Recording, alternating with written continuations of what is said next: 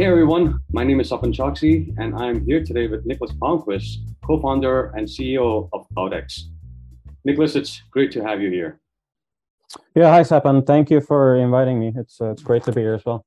Awesome. So for those uh, who don't know Nicholas, Nicholas actually has spent over 20 years in the various uh, C-level roles of multinational and shipping and logistics companies, as well as software companies. Uh, he has a lot of experience working across different cultures and businesses practices.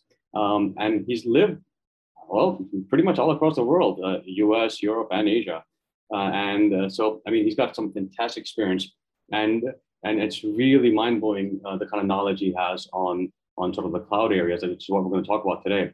so, he's actually successfully spearheaded and delivered multi million dollar projects uh, in and around digital transformation, IT strategies for various clients, customers around around the globe. Um, he was working for a large uh, global company, and and therefore he got a lot of sort of uh, views and access to how different uh, regions do business, etc. So I mean, the, the, the, this conversation today is going to be fantastic. Um, N- Nicholas uh, is a technologist at heart, um, but he is a business guy. He understands business really well, really, really well, and he enjoys execution of these solutions. So he really likes to get his hands dirty. And today, his focus is really on modern and disruptive technologies such as cloud computing. I would say he is not only uh, an expert, he is an evangelist. So, Nicholas, welcome once again, and let's sort of dive right into it. So, Nicholas, I'm going to start by asking you, you know, sort of the million dollar question, right? Um, cloud is such a big word, right? What does it mean to you? Yeah. Oh wow. For, let me first comment on that introduction. That that's the nicest thing I've heard in in a long time. Um, so, so so some of the things I'm proud of when you when you're saying that you know more than two decades, it just sounds uh, it, it that sounds like it's too long, but yeah, it's true. So, but thank you, Sapan.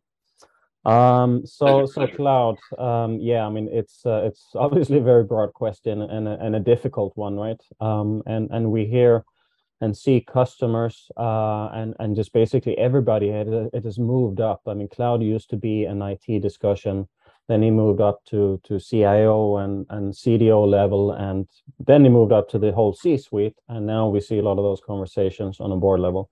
Um, there, there are multiple articles, etc., even from McKinsey and the likes, right, saying, okay, here's board advice um, how do boards handle cloud? How do you discuss it from a strategic perspective? Um, and, and again, to me, that's pretty, it's very interesting and, and impressive. So it, it's it's a board level discussion these days. So it's impacting people's businesses. It's not only about, about IT.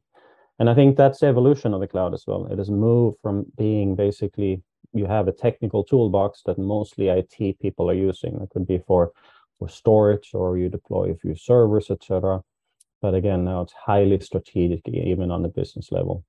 Yeah, I, I agree. I mean, the the whole cloud concept has become so strategic. I mean, initially when people used to think cloud, they used to think pretty much migration, but that that whole thinking has changed and has to change. I mean, what are your thoughts on that? Yeah, no, I, I you see, I mean, it's hard for people to understand cloud, right? And, and we spend quite some time on explaining what what is cloud today. And obviously, it's moving so fast, and that's one of the biggest challenges also for customers to keep up, right?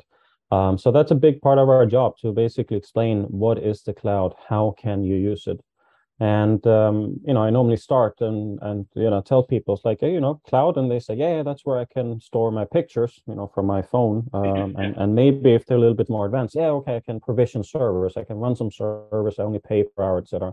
And I tell them yeah, that's correct, but that's basically cloud ten years ago. Um, if you look at some of the products that have been available, uh, if you take Amazon S3 storage service, uh, it went live in 2006. So, so obviously that's more than 15 years ago, and, and, and in cloud years, I mean that is even longer. It a lot of things have changed, right? So it's starting from that very basic level, and then explaining, okay, based on those two services, the basic services, what has happened the last 10 years? How do you apply that to your strategy? How can those tools be used, etc but yeah, it's a it's a long and and sometimes a little bit challenging conversation. So I'm going to take you back a little bit. Uh, you know, uh, initially most people thought, or or always used to think uh, that, and many people still do for that matter, that cloud is just about lift and shift of applications, uh, right? But but I'm going to take you back to your CIO days and when you were running a product, right? How did you start thinking about the cloud and how did you convince your board to actually go down that path? Uh, I guess it's a little bit of a long answer, but it started internally. Um, you know, when you're running a business, um, and it doesn't matter if it's software business or any kind of business, right? You, you're looking at how can you become more efficient. Um, and, and in this case, we're developing a fairly large product. Um, we had teams uh, split over three countries and um, a total of yeah roughly 130, 140 people. So it was very important to see how can we become more efficient in development and and that's a journey that never stops right? Because you want to you want to enhance your product at all mm-hmm. times. Mm-hmm. so yeah. you know you do weekly daily hourly. How can we move faster? How can we create more value? Um, so we looked many different places. Um, we looked internally you know how can we be better at agile? Can we implement more tools? Can we do this and that? As part of that conversation cloud was there so we started to use more and more cloud services. Um, and keep in mind, this was quite some time ago, and, and I don't think that DevOps was that well known, but we started to practicing DevOps so we could automatically release or build and release software, etc. We could do automated testing. We started automating more and more things. Um, we started to use uh, containers before Kubernetes, for example, was born. Right. Uh, mostly based on Docker containers, etc. So early adopters, and then we found out that yeah, I mean, cloud is already mature enough where we can see the business becoming more efficient, where we're creating more value along the way because we're using these tools. So, so that's basically where it started. That we, looked at cloud as a very large toolbox, um, you know, compared to the more traditional toolbox, which is smaller, right? And then we started to investigate that toolbox and and and you know, trying out services. And and I think that's part of the answer too, right? Cloud is great um, but you need to understand what parts work for you and there are parts that are maybe not a good fit for you. So it's also very much about experimentation and experimentation in the cloud is fairly easy and it's fairly cheap. So you try something out maybe small proof of concept it doesn't work out that's fine. You fail fast and then you tweak things and eventually you reach your goal. So then you know 10 years ago people used to just think I'm just by moving to the cloud, I'm just shifting capex to opex. Um, and I know uh, the the way, especially um, the big three have have evolved uh, their cloud sort of offerings. You know, from AWS to Azure to even Google. Um, you know, it's it's not just uh, as simple as saying moving capex to opex, um, but it's very difficult to convince sort of your CFO, etc., especially when you're moving from capex to opex. Uh, so how how would you suggest people help uh, the CFOs get there? Um, no, I, I, think you also have to consider where people and companies are at. Um, many times when you talk about the cloud, people like to talk about artificial intelligence and machine learning, analytics, and, and various things. And that's all great. Um, but if you look at many companies, bread and butter is still you have a bunch of servers that are running your mission critical applications. Right. Again, that's not everything, that's mm-hmm. a big piece of the puzzle. Um, but again, look at the toolbox, um, saying, okay, I have this application, can be an Oracle application or, or whatever it is. Okay, it needs to run in a specific way or a specific purpose. Um, so traditionally, people have bought their hardware and they spend months on requiring that hardware. And configuring it, installing it, etc., right? And then deploying it. And then after over the years, there are people tweaking this. So you have this manual setup that works very well. But it's still a server. Right. Or, or multiple servers, if you will, right? So in the cloud, if you just look at when you go in and buy a server, um, if you look at AWS, I mean, it's not one server you buy. I mean, you literally have more than 100 server types. So depending on the application, is it a is it a database? Do you need is it a graphics heavy application? You have all these different options that are tailor-made to different applications. Mm-hmm. So it means that it becomes more effective, right? And when it becomes more effective, you can also scale it properly. So when when you do capacity planning, traditional capacity planning, you tell the CFO and saying, okay, I need to invest two hundred thousand dollars. I'm just picking a number, right, for this server for this environment and it's over provisioned because you know that there's going to be natural growth could be 20% per year or whatever right So you need to cater for that growth all along. But that also means you're paying for idle capacity. And again, it's not specialized yet, commodity hardware that people need to then configure and make, you know, into a specialized solution. So again, now we go back to the cloud. We have a larger toolbox with all these at least 100 server types where we can pick and choose the perfect server type for this specific application, and then we scale it accordingly. So overall, the value um, becomes greater, and most of the time the cost is less as well. And it frees up IT departments to focus on what they should really focus on, creating value for the business. Right. I mean, I think indirectly what you're saying is you need to look at the total cost of ownership over the life cycle of the server maybe or over a couple of years as opposed to just what's happening at that point in time. Yeah and, and that's a very important point. The total cost of ownership is uh, it's sometimes tricky for people to define because it's so easy just to look at okay what have we bought? Um, you know we're talking about servers. I mean how much did we spend? Did we spend those $200000 we depreciate that over 36 months. How much is it cost per month right but if you look at the total cost of ownership, I mean, again, you have a lot of manpower. That's tr- tricky to define because it's an internal cost within IT department, hours not logged properly, etc. Um, make it even more complex. You have power and cooling in a data center. So how much of that, and you have internet, right? I mean, how much of that is actually, of that cost is tied to this specific application? Most people don't know that offhand. That's also something that we help people with to try to define that so whenever you understand the total cost of ownership, it's much easier, right, to compare to the cloud cost because it's very fixed. You pay X cents or X dollars for this specific workload. Um, and uh, yeah, on a monthly or recurring basis, right? So so then you have you can compare apples to apples, and it's not apples to oranges. Right. No, that's that's great advice. Um, I'm gonna I'm gonna try to get back to some basics, right? Imagine, uh, you know, and this is where most companies start is taking a core application and then moving that to the cloud. So, you know, think of it as a simple migration process, right? Or lift and shift as, as often it's called. Um, what are the steps one should think about when going through that process? You know, do I need to think about, you know, because I'm doing this uh, or going down this journey, do I, should I look at re-architecting my uh, sort of, uh, you know, uh, application uh, or are, what kind of dependencies do I need to be thinking about? I mean, what, how would you sort of you know and i know i know it's it's uh, there's a lot of steps involved but if you had to you know answer me at a high level uh, what would you say what are the start things that someone should start thinking about uh, you know who may not have a very strong it department per se or or or just thinking about going down this path Mm. Um, well, first of all, you should ask the question why we're doing this, right? So, so before we decide, we need to do lift and shift, right? We need to understand why we want to do lift and shift.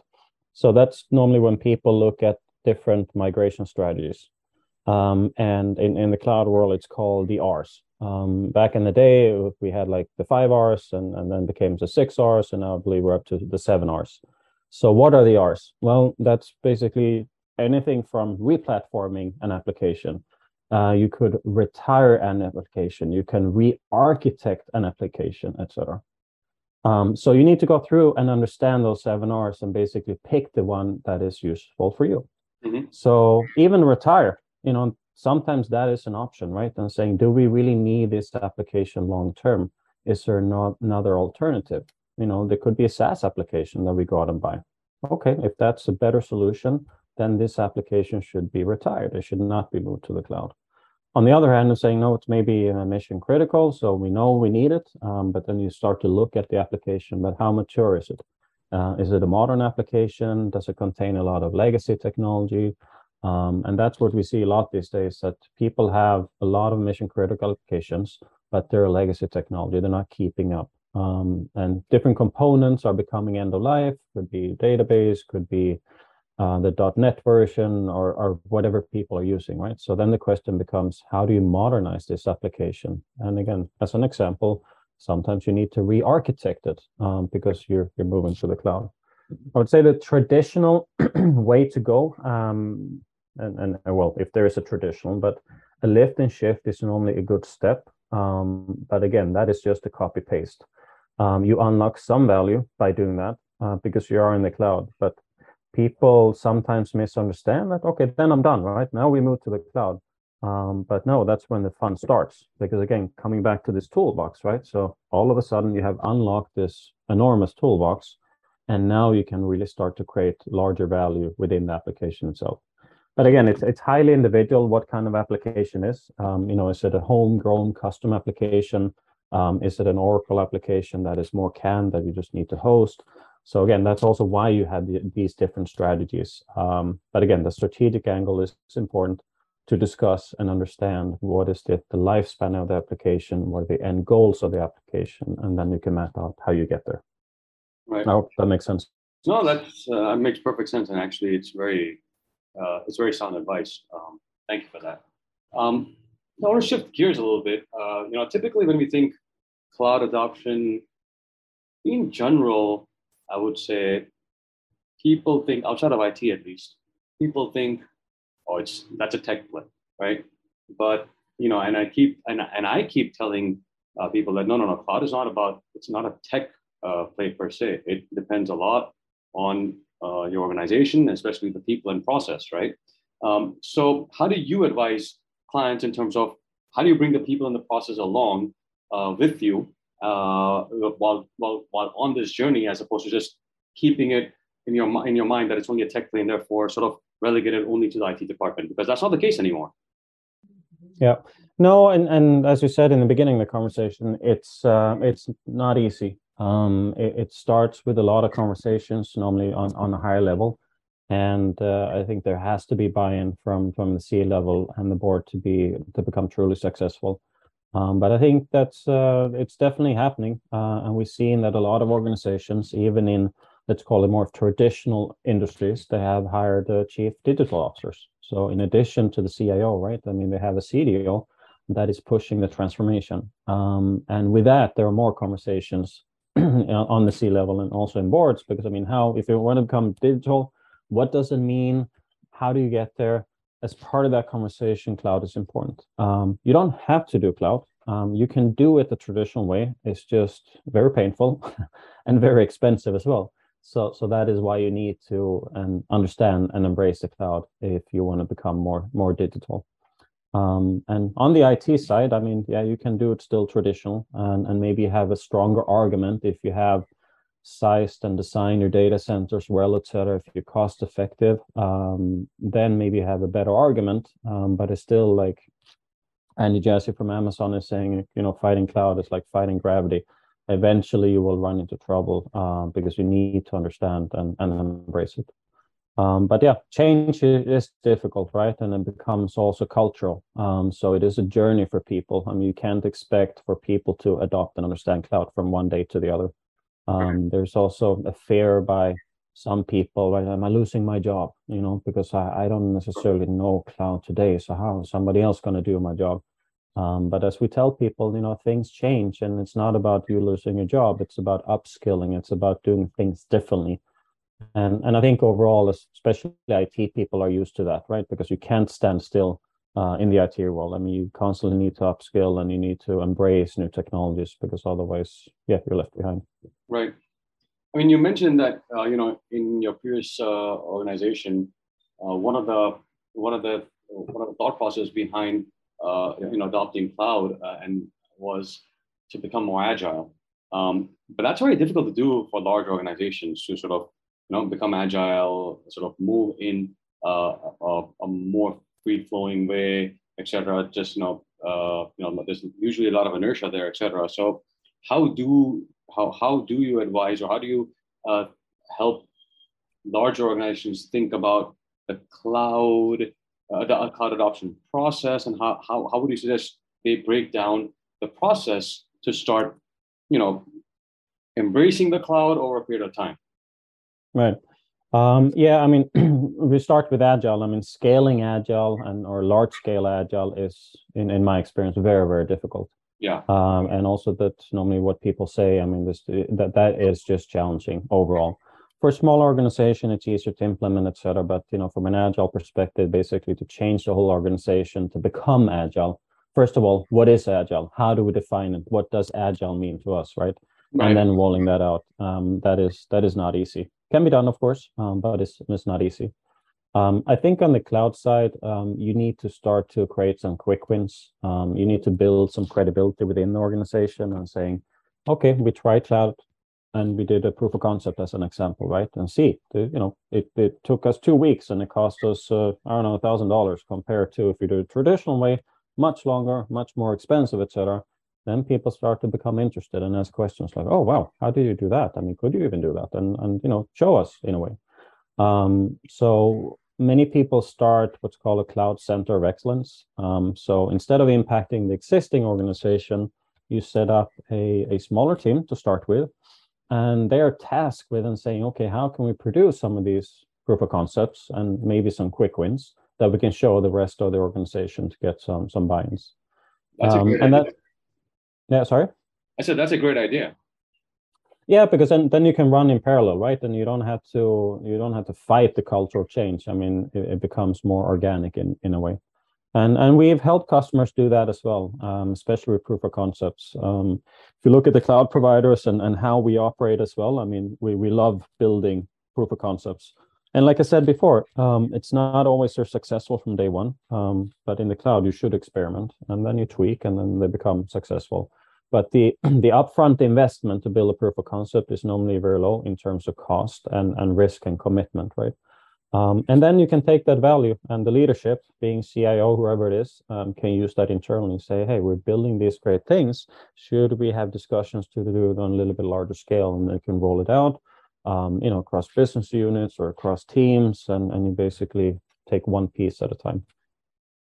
I, I do I definitely do agree with you there. I I've seen that uh, the cloud enables you to take quicker, faster risks, faster decisions. I, I, would say, you know, almost fail fast, right? The cloud does enable that in a, in a much better way compared to the traditional uh, sort of ways of working. Um, but I, I, do want to um, now shift a little bit to sort of, um, you know, real industry scenarios, right? I mean, um, I, I, know you do a fair bit of work with uh, different retailers, um, and and and you know, retailers have picked up uh, or jumped on the cloud bandwagon in a significant way. And there's, you know, you name sort of the solution that the retailers use uh, across the board, and you know, um, there's there's there's some flavor of cloud to it. Um, but but how do you sort of advise your retail clients to maximize the value from the cloud, just just beyond the the, the hassles of you know maybe data storage or cost of computing et cetera? I mean there's there's just so much more there's so much out there. So how, how do you go about that journey with the retailer clients? Right. I, I think one topic that is hot for retailers that we've seen over and over again is if we start in data data um, and again like we said before it's important to understand where, where clients are at and, and mapping the journey to the cloud um, and you know, I wouldn't call this backwards, but you know, starting with basically data strategies, maybe a little bit more advanced, and and you know, instead of talking about lift and shift, etc. Um, but data challenges are are definitely a thing uh, within the retail industry, especially for for traditional retailers that are competing with the Amazons of the world, right? Very true. Very uh, true so so it's more they had these workloads and and you know like we said it could be microsoft oracle and saas applications and you know salesforce or whatever they're using. And and, and they they of course operate individually and they're maybe somewhat integrated. And you know some are saas applications some are on premise and the question is how do you connect all these applications and how do you get more visibility and value from all of that data? Not just one or two data sources but all the data sources. Um, and we've seen that accelerate especially during covid as well and after covid and people are doing more online shopping etc there's a greater need to understand your data and use your data as a tool. So so again the question is how do you do that well, you can do it multiple ways, right? You can do it the tra traditional way. You can try to build your own environments, build your own applications, etc. Doable, but very painful, very costly.